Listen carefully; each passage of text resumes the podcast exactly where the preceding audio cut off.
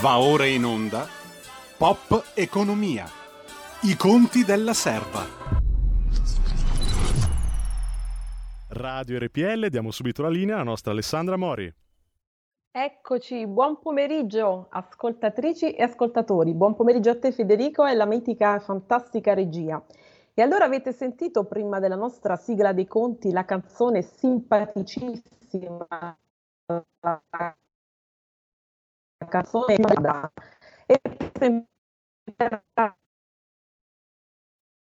un po' sopra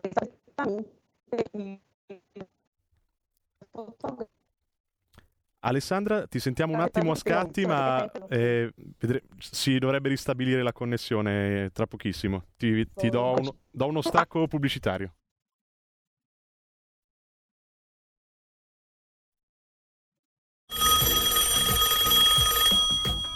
Pronto?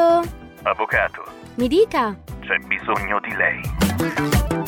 L'avvocato risponde. Ogni venerdì dalle 18.30 Con l'avvocato Celeste Collovati. solo su RPL, la tua radio. Polenta di rock. Ogni domenica Dalle 21 la musica rock. con il mic e il Pivi. Solo su RPL Rock and Roll col CH. Ricordas che Pulente virtuosa con Benios. Radio RPL, vediamo se abbiamo ristabilito la connessione con Alessandra Mori. Nel frattempo posso dirvi il nostro numero di telefono 02 66 20 35 29 e vi ricordo che potete anche scriverci su WhatsApp al 346 642 7756. Alessandra, ci senti? Vi sento, sì. Ok, sembra a posto.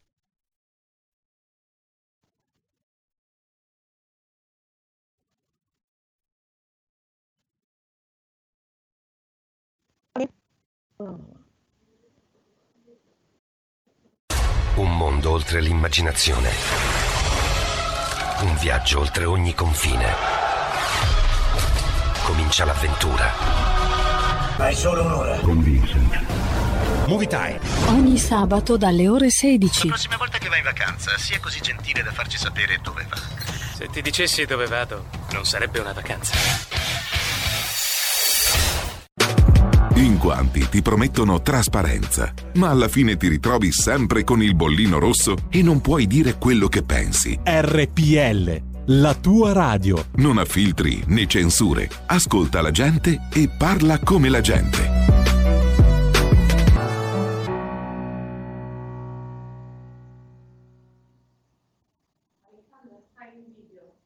Eccoci tornati in onda con Alessandra Mori. Riproviamo, riprendiamo il nostro filo diretto. E allora dicevo, buon pomeriggio ascoltatrici e ascoltatori. Dopo la bellissima canzone simpaticissima La vaccinada di Checco Zalone, che ci, dà, ci introduce al tema del momento, cioè i vaccini ancora purtroppo, passiamo anche al tema del Green Pass, perché dal vaccino al Green Pass il tormento, il tormentone dell'estate, oserei dire, è breve, brevissimo.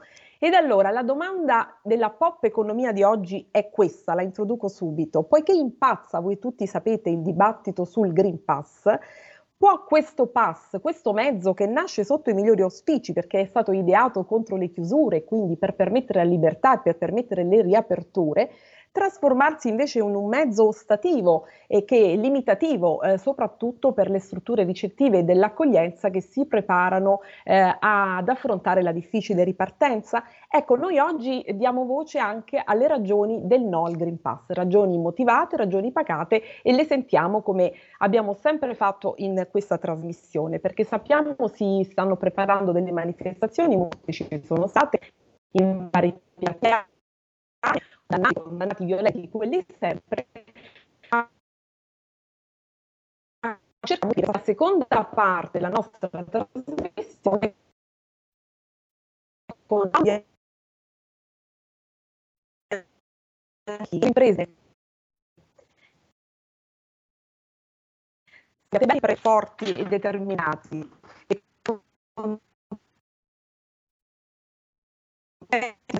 vi dico che poi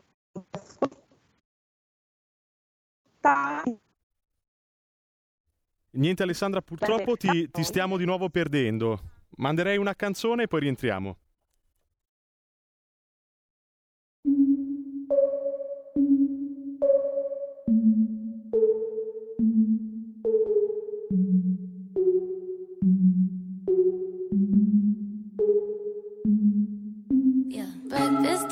Tiffany's and bottles of bubbles. Girls with tattoos who like getting in trouble.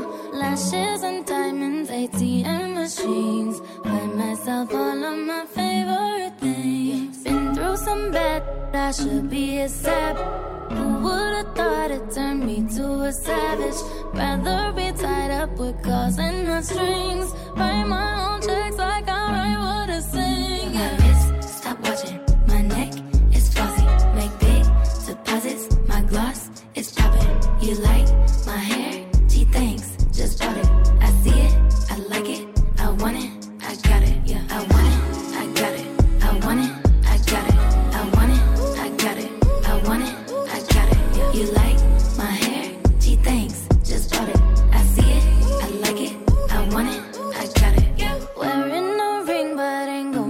misses.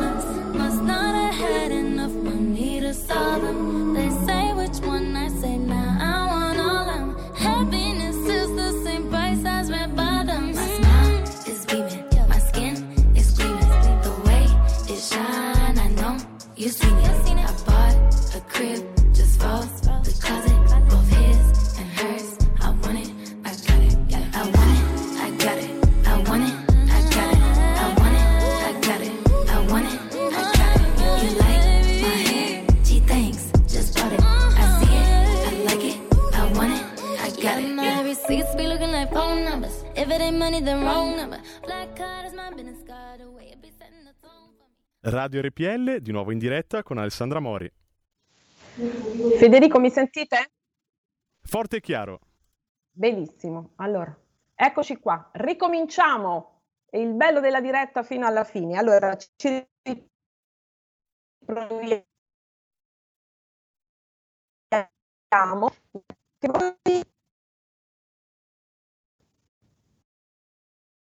Niente Alessandra, eh, ti pro- proviamo a chiamarti via telefono, ti chiamiamo via telefono.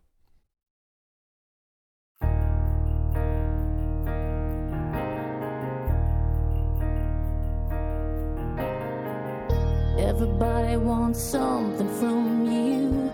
Everybody want a piece of me, Ray. Lush Valley all dressed in green. Just ripe for the picking. get you out of here. You could ride in a pink Mustang.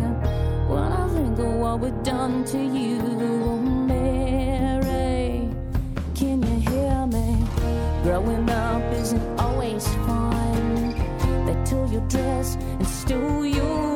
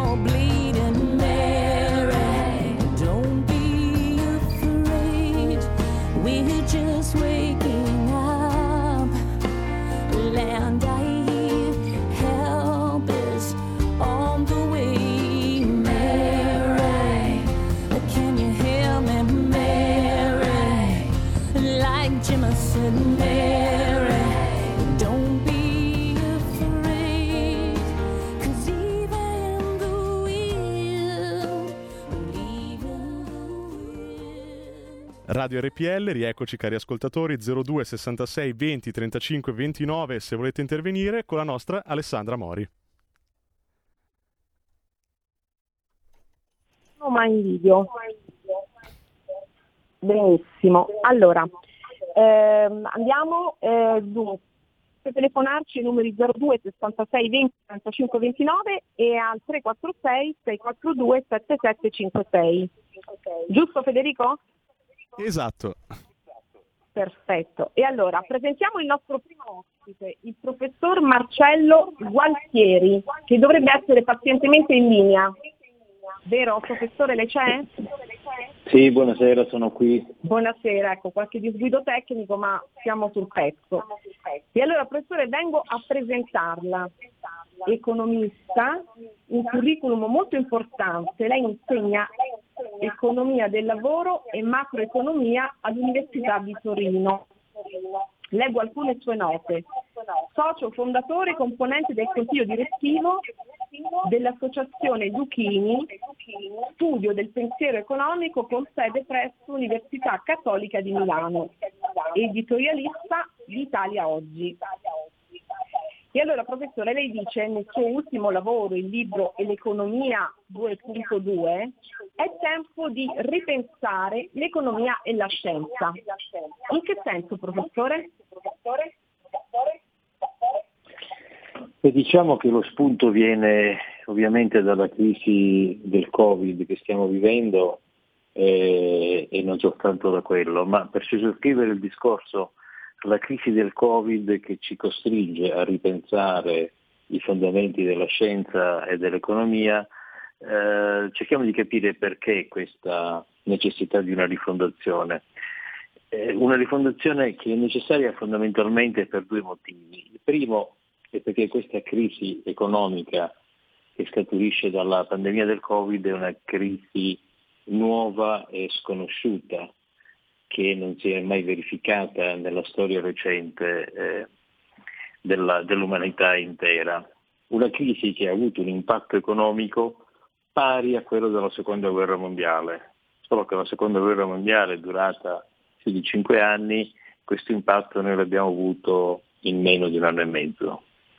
Eh, ma non solo, la crisi economica del Covid è differente da quelle eh, precedenti perché a differenza, a differenza delle altre crisi non c'è in questa circostanza un elemento che un giorno ci farà dire bene, è finita la crisi. Vi spiego, quando c'è una guerra, e quella, come dicevamo, che noi stiamo vivendo è una crisi economica pari a quella della seconda guerra mondiale, eh, questo numeri alla mano, quando c'è una guerra, un bel giorno si dice va bene, la guerra è finita, si volta pagina, si ricomincia con l'entusiasmo di ricostruire ripartire. È come una specie di interruttore on-off. La crisi finisce e riprende la vita. Per la crisi del Covid non sarà così, perché anche nel, caso, nel momento in cui avremo vaccini super efficaci e cure super efficaci, non sarà una fine immediata della crisi. Perché? La natura di questa crisi è una natura che impatta da un punto di vista psicologico tutti gli esseri umani, lasciando una grande eh, insicurezza e ovviamente questo impatto psicologico e questa insicurezza c'è anche sugli agenti economici, cioè sulle imprese e sulle famiglie. Così che anche quando un bel giorno, speriamo il prima possibile, si potrà dire bene la crisi del Covid è finita, abbiamo sconfitto questo nemico, rimarrà eh, nelle aspettative di imprese e famiglie una paura, un retropensiero e se dovesse succedere di nuovo? Cioè eh, questa crisi lascia un, impatto eh, negativo sulle aspettative di imprese e famiglie e questo avrà degli, mh, dei riflessi importantissimi su due aspetti fondamentali, sulla propensione al risparmio delle famiglie e sulla propensione all'investimento delle imprese. Per farla molto breve, le famiglie e i consumatori tenderanno a risparmiare di più eh, per mh, prepararsi all'eventualità di un'altra crisi e le imprese saranno meno eh, invogliate ad investire per lo stesso, per lo stesso motivo. Quindi questo è il primo aspetto eh, della novità di questa crisi che ci costringe a ripensare un po' ai comportamenti degli agenti economici che non sono più comportamenti prettamente razionali, ma sono comportamenti anche legati all'aspettativa. Professore, non so se mi sente, io volevo interromperla un attimo per chiederle a che punto siamo con il nostro recovery e dando questa notizia un po' a lei e ai nostri, ascoltat- ai nostri ascoltatrici e ascoltatori, sono stati stanziati 95 milioni per il Franchi e che cos'è il Franchi? Lo stadio di Firenze, molto caro a Renzi, inserito da Franceschini fra i beni culturali. Lo stadio di Firenze sarà ristrutturato dallo Stato con i soldi del PNRR ma io mi chiedevo e voglio chiederle, per gli altri settori e quindi per lo sport in generale, al cui, eh, al, allo sport il piano dedica lo 0,5%, eh, e all'arte, alla cultura, allo spettacolo che tanto danno all'economia. Ecco, per questi settori che cosa c'è? O sono figli di un dio minore? Insomma, questo volevo sottoporle. Spero che mi abbia eh, sentito. Sì, sì, eh, è chiarissimo. Allora, volevo, dobbiamo puntualizzare un aspetto fondamentale di tutto ciò che riguarda il eh, Recovery Plan, Next Generation UE. Eh, questo progetto è un progetto finanziato dalla Unione Europea, parte con soldi a fondo perduto e parte, eh, come noto, a debito.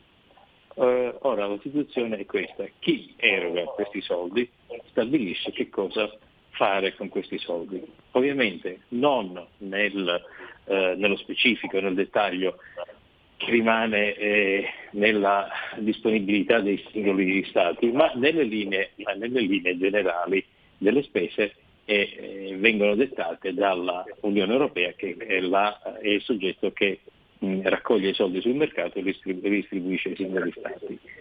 Quello che credo che bisogna eh, valorizzare sul progetto recovery, recovery, Plan non è tanto singolo, l'esame del singolo intervento, perché se no si perde di vista il concetto d'insieme. Eh, quello che bisogna evidenziare è che questo uh, recovery plan potrebbe rappresentare una svolta epocale per la spesa pubblica italiana. E questo non tanto per le cifre in ballo, anche se sono importanti, ma poi se vuole guardiamo un attimo il dettaglio, quanto per il metodo che eh, questa erogazione costringe, eh, al quale questa erogazione costringe gli Stati membri, in primis l'Italia e c'è un'erogazione eh, che viene subordinata all'indicazione precisa ed analitica degli obiettivi da raggiungere, alla indicazione della misurazione di questi obiettivi e alla eh, indicazione dei tempi entro i quali questi obiettivi vanno raggiunti. Cioè esattamente il contrario di tutto quello che sinora successo con la spesa pubblica italiana, laddove si, si dichiarava una, uh, un intento da perseguire con la spesa pubblica, non si presentava nessuno studio né preventivo né consuntivo, si spendevano, si spendevano i soldi, indipendentemente se poi questi soldi, ovviamente purtroppo presi a debito, eh, raggiungevano o meno gli effetti eh, desiderati, o meglio gli effetti dichiarati. Ci sono tantissime, eh, tantissimi esempi, cioè veramente c'è l'imbarazzo della scelta se vogliamo indicare andare a scegliere qualche manovra simbolo costosissima e i cui effetti reali sono stati esattamente l'opposto di quelli dichiarati. Ma senza entrare nel dettaglio, a questo punto possiamo dire che il Recovery Plan impone all'Italia di adottare un metodo nella spesa pubblica, e cioè la spesa pubblica viene eh, effettuata a debito con obiettivi chiari, eh, dichiarati, misurabili misurati e i soldi vengono erogati come una specie di stato avanzamento lavori. Hai dichiarato che raggiungevi questo obiettivo, se l'hai raggiunto ti erogo l'altro tranche, se non l'hai raggiunto l'altro tranche no, no, non te la erogo. Questo è di eh, veramente importanza fondamentale perché costringe eh, il, eh, il, governo, costringe mm, lo Stato ad un metodo e ad un rigore nella spesa che purtroppo fino ad oggi non c'è assolutamente stato. Questo penso che debba essere apprezzato nel recovery plan. Nel merito delle singole iniziative, sono oltre 160 progetti divisi in altri subprogetti, diventa veramente si sbriciola un po' eccessivamente il discorso e, e si perde di vista un po' quello che è l'insieme eh, della, della, manovra di questo, recovery, di questo recovery plan, che nella sua articolazione complessiva, come, vi ho, de- come ho detto all'inizio, viene eh, eh, indirizzato secondo le direttive dell'Unione Europea, che peraltro sono le direttive contenute nelle raccomandazioni che l'Unione Europea ha costantemente mandato all'Italia ogni, una volta all'anno negli ultimi X anni, negli ultimi dieci anni almeno, e che puntualmente non sono mai state eh, eseguite. Faccio un esempio molto banale. Un po' meglio, eh, diciamo, a livello di eseguimento di metodo. Lei che ne pensa? Le chiedo questo, se noi stiamo rispettando i tempi con il governo Draghi, e poi le chiedo un parere sul Green Pass. Lei è un economista, eh, il Green Pass è un toccasana per l'economia e il turismo oppure può essere un ostacolo, come andiamo a vedere nella seconda parte della trasmissione, come ci dice chi sta testando il, contro il, il Green Pass? Beh, molto brevemente sul Green Pass ovviamente posso dare una valutazione eh, di tipo economico, non, certo di tipo sanitario. Da un punto di vista economico eh, richiamo una, una, delle poche eh, leggi su quali tutti gli economisti più o meno concordano, anzi non più o meno concordano, cioè che il compito dell'economia è raggiungere il massimo risultato con il minimo sforzo. Probabilmente il Green Pass è ciò che ci consente di massimizzare un risultato di non chiusura eh, delle attività eh, con uno sforzo eh, diciamo, relativamente, relativamente, limitato. Ritengo, penso che questa, eh, proprio perché questa, mh, questa crisi del Covid è una crisi globale dalla quale si esce tutti quanti insieme, tutti gli stati assieme, impone una necessità di coordinamento internazionale è una disciplina uniforme, altrimenti diventa impossibile far ripartire l'economia. Faccio un esempio molto banale. L'anno scorso a Milano l'importantissimo salone del mobile non si è tenuto a causa della pandemia. Ipotizziamo che quest'anno si riesca a tenere. Arriveranno centinaia di migliaia di visitatori da tutto il mondo, ivi compresi cinesi, quelli del Sudafrica, brasiliani, qualunque altra, da qualunque altra nazione, e ci vuole un eh, mh, coordinamento, ci vuole una linea, una linea unica che dica chi può entrare e a quali condizioni e il Green Pass è una uh, delle eh, modalità che consente, questa, uh, che consente questa selezione in maniera abbastanza semplice.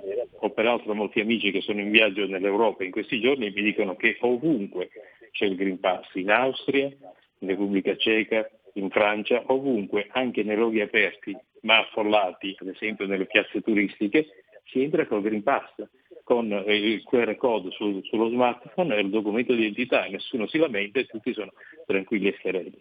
Aggiungo, anche gli italiani che hanno necessità, voglia eh, e desiderio di riprendere le proprie attività commerciali, di viaggiare, di far ripartire l'export, perché sappiamo che l'export è il motore trainante della nostra economia e quello che ci ha sostenuto negli anni di crisi, e avranno necessità di andare in giro per il mondo e mostrare un documento che in maniera riconosciuta eh, e, e agevole consenta di partecipare alle fiere, alle mostre, di andare a vendere i nostri prodotti.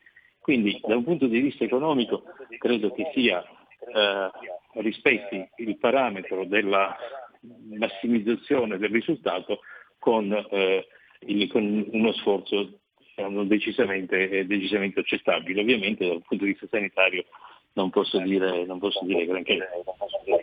Benissimo, grazie professore, grazie sua, del suo parere, della sua competenza, della sua testimonianza e ci scusiamo per i problemi tecnici di linea e ci ritroveremo presto sempre con lei se vorrà darci il suo contributo. Grazie. Molto, molto volentieri, buona serata a tutti. Arrivederci, grazie. E allora andiamo in pubblicità.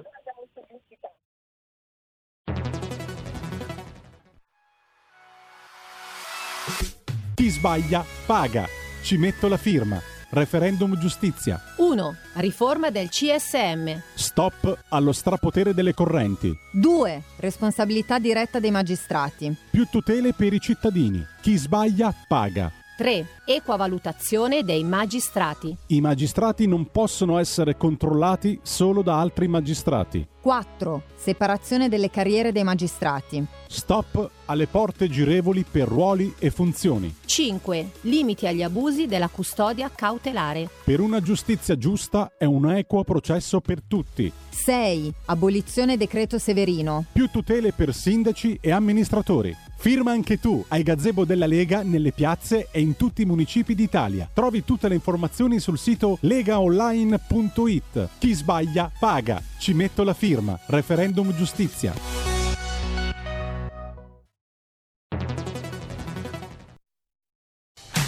Porta con te ovunque RPL la tua radio. Scarica l'applicazione per smartphone o tablet dal tuo store o dal sito radiorpl.it.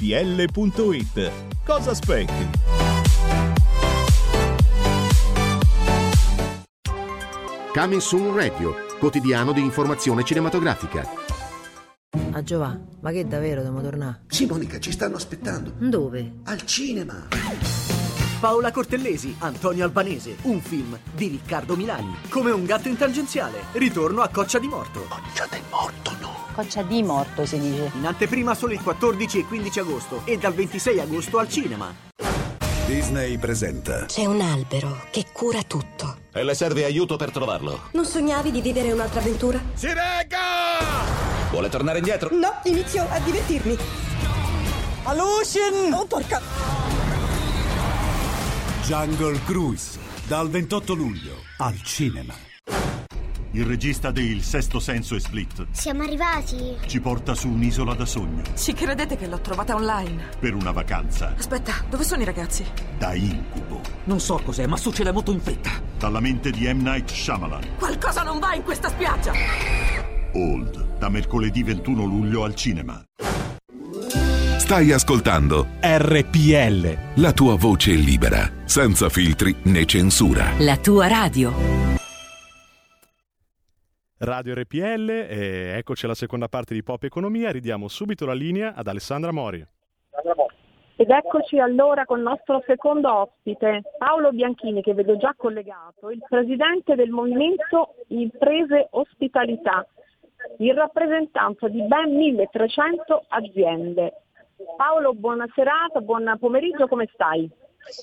Buonasera Alessandra, bene, bene, tutto a posto. Ti conosciamo, anche le ascoltatrici e gli ascoltatori ormai ti conoscono, sei stato spesso gradito ospite e noi Paolo ci siamo lasciati che tu eri in protesta e stavi insomma ragionando, parlando anche con la politica eh, proprio da, da Piazza Montecitorio qualche mese fa perché tu insieme a tutti voi protestavate eh, contro le chiusure giustamente. Poi insomma ci sono state le riaperture e ora siamo in una fase importante di ripresa e adesso ti ritrovo, vi ritrovo con il mio insieme a tanti altri colleghi, vo- vostri colleghi, in protesta domani a Piazza del Popolo. Quindi insomma da qualche mese fa ad ora che cosa è cambiato? E quello che noi oggi vogliamo capire con te sempre in maniera pacata e ragionata come tu sai fare, insomma come sempre abbiamo fatto insieme. Ecco, che cos'è questa, di- mh, questa mh, manifestazione di domani, di che cosa si tratta e ehm, perché ecco, voi dite no al Green Pass? Perché questo strumento che è nato diciamo così sotto i migliori auspici per agevolare le categorie come le vostre e quindi ristoratori, bar, e, insomma tutti coloro che lavorano, anche le partite IVA per le riaperture, quindi questo strumento di libertà invece può trasformarsi in un- uno strumento ostativo per il turismo e per la ripresa. Ecco, spiegaci Paolo.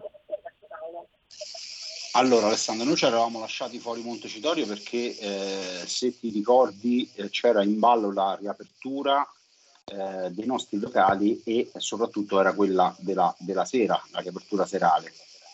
Eh, devo dire che eh, abbiamo fatto una bella prova di forza eh, con il governo eh, e soprattutto con il ministro Speranza perché se fosse stato per lui noi avremmo aperto il 2 giugno sei stato bravissimo, solamente lasciamelo dire, instancabile, infaticabile, sei stato sempre sul pezzo a rappresentare tutti perché io ti ho seguito in questi mesi, va detto.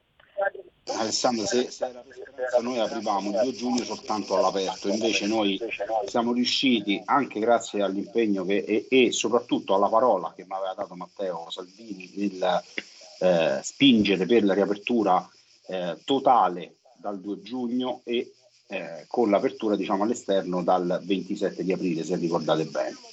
Ora siamo a, un, a una situazione eh, un po' paradossale perché Premetto, faccio una premessa perché altrimenti qui subito vengo tacciato di essere un Novax, un fascista, un facinoroso, un complottista. No, volevo io Paolo, tu ti sei vaccinato? Te lo chiedo io. Tu sei vaccinato? Allora, io non posso fare il vaccino perché ho una trombosi alla gamba destra. Eh, il 3 agosto ho la visita con il medico internista eh, e se eh, avrò la, il via libera dal medico internista io farò il vaccino e chiederò di fare AstraZeneca. Perché AstraZeneca? Perché eh, diciamo io preferisco fare quel tipo di vaccino rispetto ad altri, avendo anche la copertura per la trombosi, quindi prendendo comunque una, eh, facendo una terapia per la trombosi. Quindi l'unico, tra virgolette, co- inconveniente potrebbe essere quello, se ho copertura con un anticoagulante, problemi non ne avrò. E Però di fatto a informarti, e hai, fa- hai fatto benissimo a informarti Paolo, con le giuste informazioni si può sicuramente ovviare a degli incidenti. Esattamente, dicevo, mia figlia ha fatto tutti i vaccini che c'erano da fare, io ho fatto tutti i vaccini che c'erano da fare, quindi non sono assolutamente un Novax, i vaccini hanno salvato milioni di persone. Il punto è un altro. Che cosa contesto io e tante altre persone? Che se esiste un vaccino e il vaccino non è obbligatorio da parte dello Stato, evidentemente c'è qualcosa che anche lo Stato non ha ben chiaro. Perché dico questo? Perché quando si va a fare questo vaccino, oltre al consenso informato, va firmato un altro documento che è la malleva al Ministero della Salute e comunque ecco, in generale allo Stato su ed- eventuali conseguenze che questo vaccino potrebbe portarti. Non è possibile che in Italia, se una persona che ha un cervello pensante si fa una domanda o ha un dubbio, viene subito accusato di essere un Novax, un complottista, un, cioè un fascista, un facinoroso, qualsiasi cosa che eh, gli si può affibbiare, semplicemente perché uno ha un dubbio. Seconda questione, se esiste un Green Pass, e il tema è il Green Pass, abbiamo oggi la responsabilità da parte del titolare dell'azienda di controllare dal 6 agosto la veridicità di questo Green Pass. Allora, io faccio l'oste, io vendo vino, buon cibo, esperienza, convivialità e tutto quello che i miei clienti cercano venendo a mangiare da me. Io non faccio il poliziotto. Dovreste farli voi i controlli? Esattamente, esattamente. Io non faccio il poliziotto, io faccio il ristoratore. Quindi, siccome, e questa è una proposta che lancio qui da voi, siccome noi abbiamo convissuto per 13 mesi con eh, quelle benedette autocertificazioni, è il cliente che firma un'autocertificazione dove dice che ha il vaccino fatto o è stato guarito o è guarito dal covid o ha fatto un tampone e il cliente si assume la responsabilità di quello che dice. Ma perché devo rischiare io un'eventuale sanzione o la chiusura del locale se ad esempio in una sera io faccio sedere le persone all'esterno e magari piove e sono costretto a farle entrare all'interno. Voi capite il caos che può succedere in quella situazione? È successo ieri sera, quindi non eh, tanto tempo fa. Ieri sera a Viterbo ha piovuto e ho dovuto fare questo tipo di, di manovra. Allora, finché eh, io faccio il mio lavoro e rispetto le regole, nel senso che c'è il distanziamento, continuo a fare il tracciamento se, se apparecchio all'interno in, in una sala chiusa, continuo a eh, far naturalmente lavorare i, eh, i ragazzi e io stesso con la mascherina, facciamo le igienizzazioni quotidiane di tutto il ristorante, io non capisco perché oltre questo devo fare anche il poliziotto. E Lo stai lanciando questa proposta, se ho capito bene, eh, di tu. Ognuno come il suo mestiere, noi facciamo il nostro, lasciaci a fare la parte, giusto? Stai dicendo questo, insomma. firmano un'autocertificazione, la portano al ristorante, se c'è un controllo da parte delle forze dell'ordine, io non faccio nient'altro che consegnare le autocertificazioni. Ma io posso, secondo te, all'ingresso del ristorante mettermi a controllare il Green Pass e il documento alle persone? Cioè i dati sensibili dal punto di vista sanitario, proprio perché dati sensibili, sono anche, io credo, qui su, il garante della privacy in Italia penso che o in ferie da qualche mese oppure eh, gli hanno dato da fare altro perché è totalmente distratto su questo tema, c'è anche un tema di privacy, ma se arriva un cliente che ha fatto il vaccino, che ha il Green Pass, ma che si rifiuta di esibirmi questi documenti perché sono, diciamo, dati sensibili suoi personali, io che cosa devo fare? O perdo un cliente o mi metto a discutere. Quindi cioè, esiste il tema dell'obbligatorietà indotta che stanno diciamo, mettendo in pratica per far fare i vaccini agli italiani. Cioè, siccome tu non ti puoi muovere, sei costretto a fare il vaccino.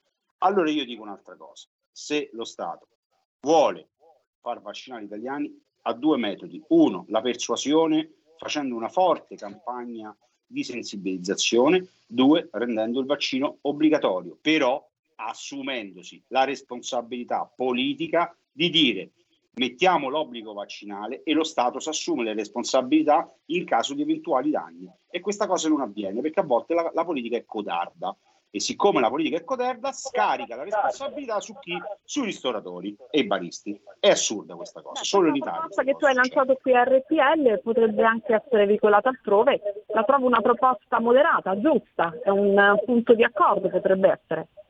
La farò domani sera Alessandra alla manifestazione a Piazza del Popolo del Comitato Libera Scelta dove ci saranno tantissime persone. Quanti sarete Paolo? Quanta è la stima delle, dei partecipanti? No, non abbiamo idea, non abbiamo idea. Io naturalmente ho aderito come presidente dell'associazione, verranno tanti colleghi miei, però eh, io credo che domani alle 8 ci sarà tanta gente, anche perché eh, eh, c'è anche una sorta di moto di libertà che sta venendo fuori. Vedete, eh, in tutte le manifestazioni che sono eh, state fatte l'altra domenica, eh, naturalmente 80 piazze, 80 piazze belle che non hanno eh, creato caos o disordini, naturalmente che cosa passa? Passa sempre l'idiota che in una piazza magari crea un problema, ma le altre 79 piazze naturalmente delle giornali pochissimo ne hanno parlato. Purtroppo quindi, ci sono domani... sempre vanno condannati subito, quindi su questo non abbiamo nessuno abbia dubbi, insomma, quelli purtroppo ci sono sempre perché si insediano nei, mov- nei movimenti e nei movimenti di protesta. Senti Paolo, quanto avete perso voi? Qual è la stima? E quante disdette tu hai ricevuto fino ad ora, avete ricevuto?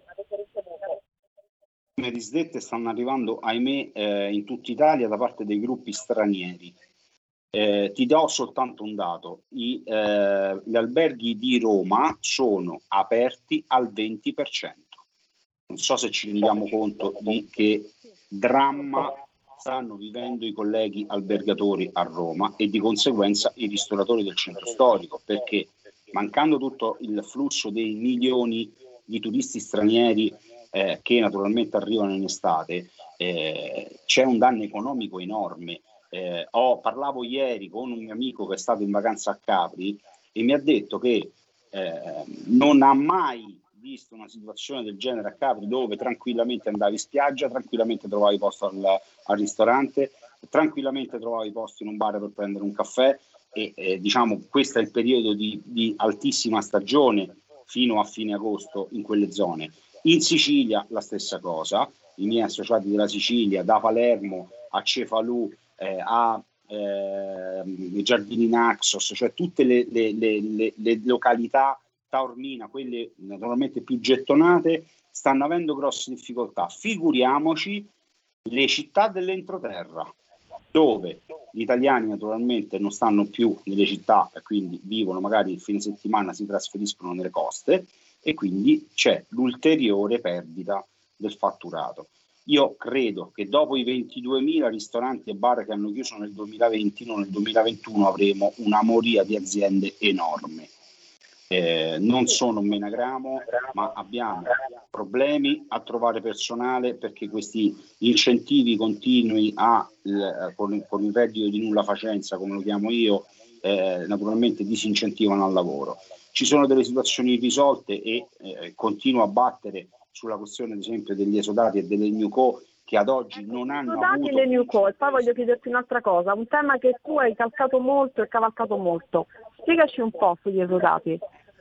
Allora, gli esodati sono tutti coloro che eh, nei primi quattro decreti eh, del governo Conte e nel quinto e sesto eh, del governo Draghi praticamente non hanno preso un centesimo semplicemente perché ad aprile 2019 erano chiusi o per ristrutturazione o per malattia o per ferie a seconda della geolocalizzazione. E quindi non avendo il parametro dello scontrinato su aprile 2019 non hanno preso un centesimo per tutto il 2020 quindi sono cornuti e mazziati come si dice perché magari se hanno ristrutturato il locale hanno speso soldi non hanno incassato e non hanno preso un euro di ristoro le Newco invece sono tutte le nuove aperture dal primo maggio del 2020 19 in poi, cioè tutte quelle che hanno speso soldi, investito per aprire una nuova attività e non hanno il parametro del reddito d'aprile, del, dello scontrinato d'aprile. E quindi anche loro sono migliaia di famiglie italiane escluse da questi ristori. Io ho fatto un appello alla politica, ma evidentemente la politica adesso è distratta rispetto alle tematiche naturalmente del vaccino del Green Pass, però va assolutamente sanato questo buco perché è un buco nero che grida vendetta per migliaia e migliaia di italiani e ce ne stiamo, hai fatto bene a dire Alessandra, occupando soltanto noi perché? Perché naturalmente un'associazione di categoria deve pensare a tutti, deve pensare soprattutto ai più deboli, non perché sono deboli, ma perché hanno avuto la sfortuna di decidere di fare i lavori di ristrutturazione magari della cucina o del locale ad aprile 2019.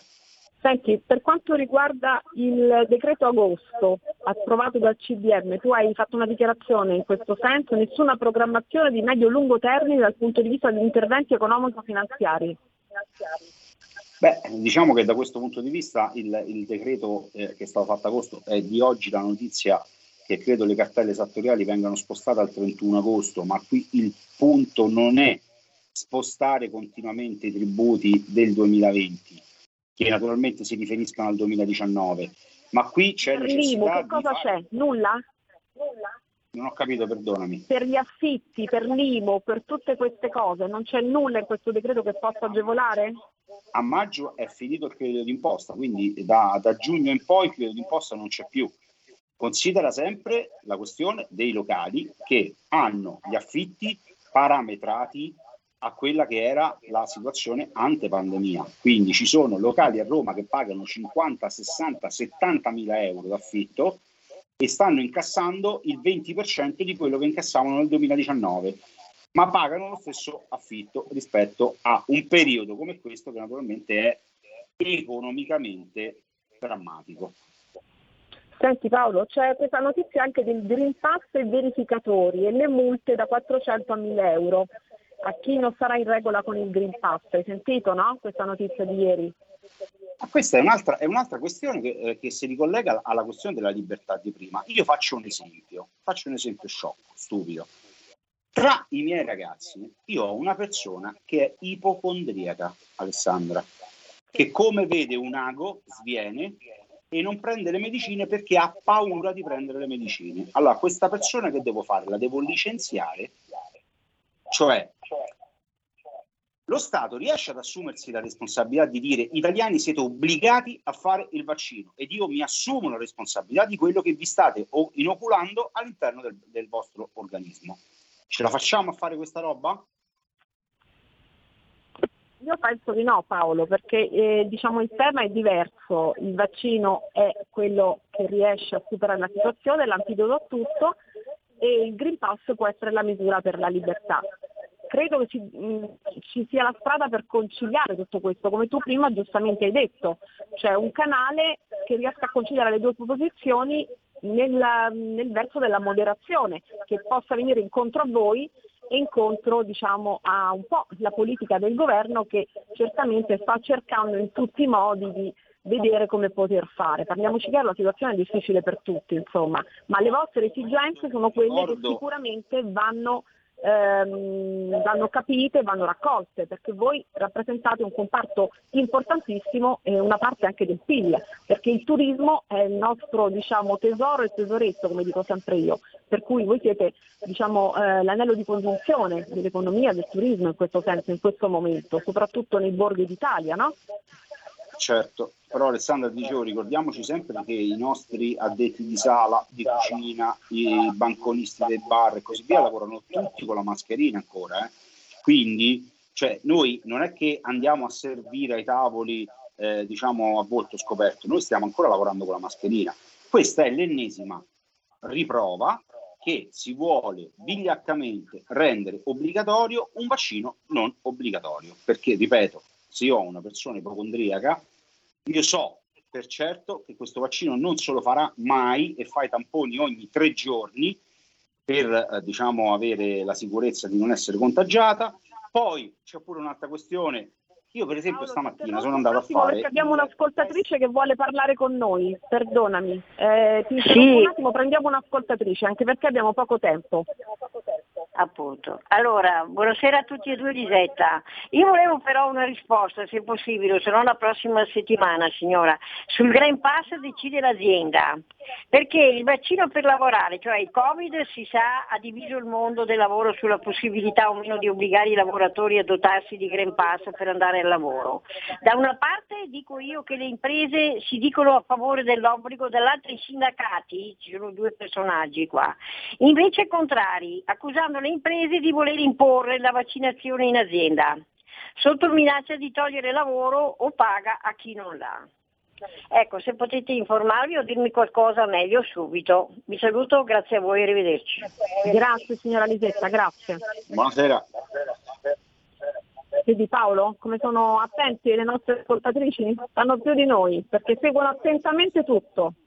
È giusto Alessandra, bisogna informarsi perché io se c'è una cosa su questo eh, vaccino e su questo periodo di pandemia che noi abbiamo diciamo, subito è stata una eh, informazione bionivoca del tutto, il contrario di tutto detto il giorno prima e il giorno dopo dai famosi virologi santoni che un giorno ci dicevano una cosa, il giorno dopo se la rimangiavano e dicevano l'esatto contrario perché naturalmente eh, eh, magari c'è una situazione di novità che loro non conoscevano e quindi anche loro Non delle castagne la- sparare.